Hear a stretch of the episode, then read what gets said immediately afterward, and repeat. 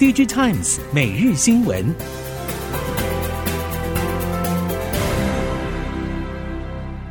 听众朋友们好，欢迎收听 DigiTimes 每日新闻，我是翁方月，现在为您提供今天的科技产业新闻重点。首先带您关心。虽然今年手机市况不振，但折叠机出货量却在稳步上升。熟悉手机供应链相关业界人士指出，未来折叠机整体需求随着各大品牌续推新品，成长期应该能维持一段时间。因此，各大手机零组件供应链业者，包括晶片端，都不能忽视这块市场。就短期状况来看，台系 IC 设计业者在折叠机还没有取得一定市占率，尤其在手机系统单晶片方面，美系的高通近期受惠幅度确实比联发科大。手机供应链相关业者强调，联发科先前在旗舰手机面临的系统配合性问题，在折叠机也可能遇到。快速累积折叠机的技术经验，将是联发科后续能否随着折叠机出货量扩张，争取更多市占率的关键。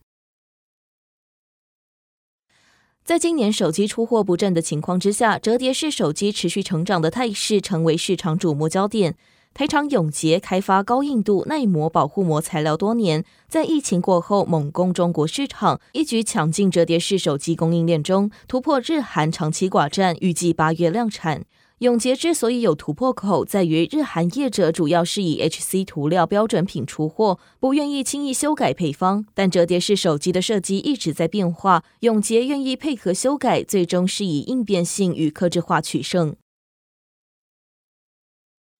三星电子二十六号举办新品发表会，折叠机成为焦点。供应链指出，下半年手机只剩折叠机成长动能值得期待，价格也更亲民。主要是因为关键零组件之一的轴承零件数量与材料成本持续降低，除了导入更多金属射出成型零件，厂商也在思考如何将更多笔电轴承设计导入手机当中。相关供应链指出，在压低成本思维带动之下，液态金属与航太材料导入的比重正在降低。品牌客户想要透过金属射出成型零件来补强，并结合结构设计，比如荣耀在七月发表的 Magic V2 是用卡榫设计取代螺丝，减重又可以降低成本。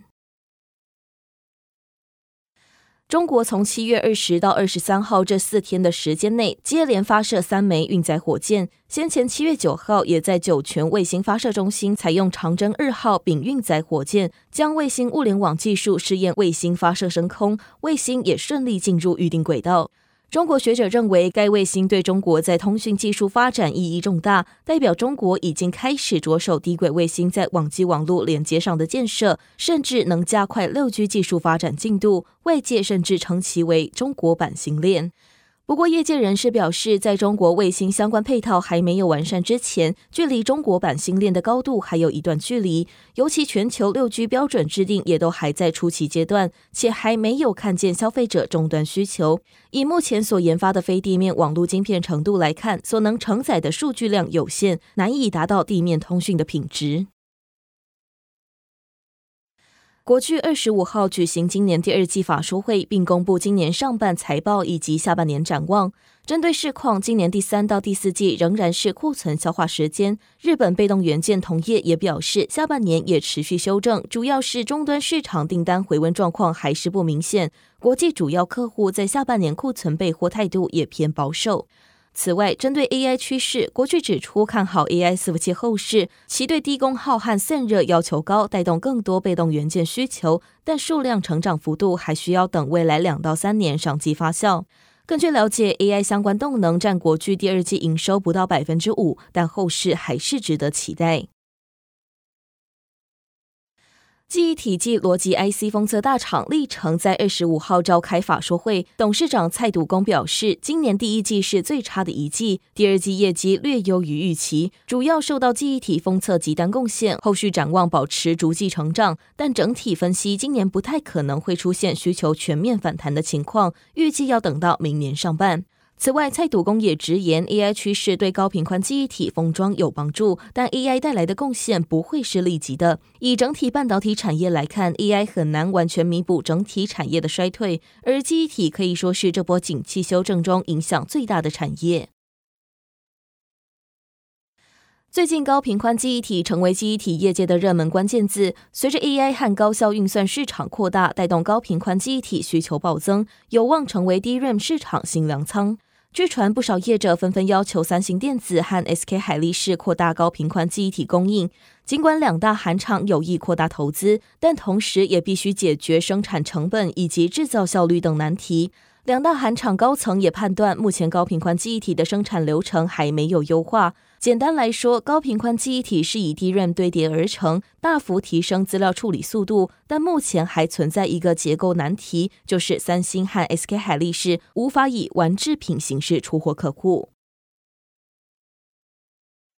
智慧车和自驾车是目前汽车科技发展大势，不少车厂也都在朝这个方向前进中。业内人士表示，雅勋科技在全球车联网车载设备市占率超过百分之七十。雅勋科技总经理李长红预估，二零二六年将是乘用车联网商机起飞的时刻。回推各类零组件或模组送样车厂后，需要至少三年的反复检验和测试的时间。也就是说，目前已经有越来越多车厂向 Tier One 或是供应链业者提出车联网模组或是相关零组件的需求。中国作为全球第一大制造业国家，其进出口产业对市场敏感度高，尤其在现今全球总体经济需求疲软，以及中美两国各自展开半导体攻防战，限制相关半导体供应链材料与设备进出口。中国今年上半晶片进口、出口、生产制造全面下滑，让中国半导体产业面临庞大压力。身兼中国半导体产业协会副理事长的北京清华大学教授魏少军认为，中国未来产业发展必须扬长避短，应该掌握主动发展权。